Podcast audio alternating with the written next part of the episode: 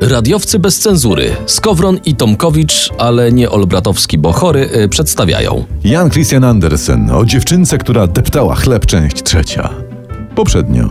Zła dziewczynka Hania idzie odwiedzić matkę swoją biologiczną, ale że nie chce ubłocić bucików, staje na chlebie i znika pod wodą. A dodam, był to bochenek, który niosła rodzicielce niebodze w darze. I to są właśnie te dzisiejsze kobiety współczesne młode. Ja- Jak nie dają w szyję, to chleb w błoto wrzucają.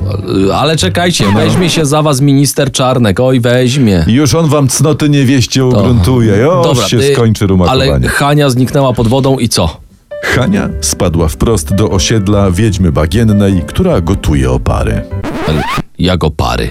No, Andersen notuje, że nic nie wiadomo o wiedźmie bagiennej. To po co o niej pisze? No czekaj, ale gotuje ona w swym browarze mgły i opary, które się unoszą nad moczarem. Mgły i opary w browarze? Nad moczarem. Może za bardzo portera ze spirytusem Andersen wymieszał? Może, Czy- Mhm. mo, może, nie wiem.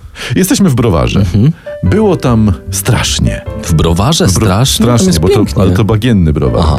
Mnóstwo beczek, a wiedźma tego dnia miała gości. Przybył bowiem, by odwiedzić browar, diabeł wraz z babką swoją. O penisie złoty. O, o tym się nie mówi, ale to jest fakt. Tak. Diabeł ma rodziców, a ci swoich rodziców, więc koleją rzeczy musi mieć i babki. I to dwie co najmniej. Mhm. I jedną przywiózł. Aha. I babka diabła patrzy, a tu Hania spadła, nie?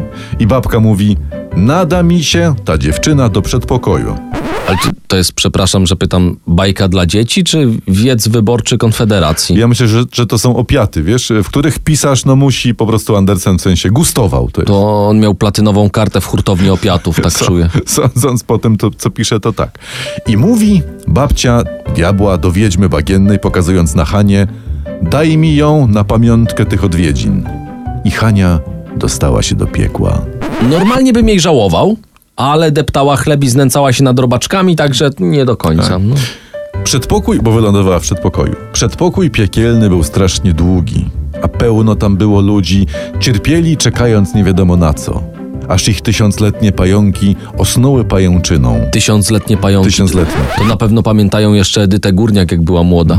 Słowem męka.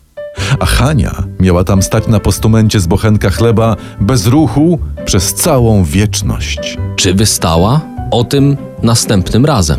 A sponsorem tego odcinka przygód Hani jest Workpol, producent worków foliowych na torebki foliowe.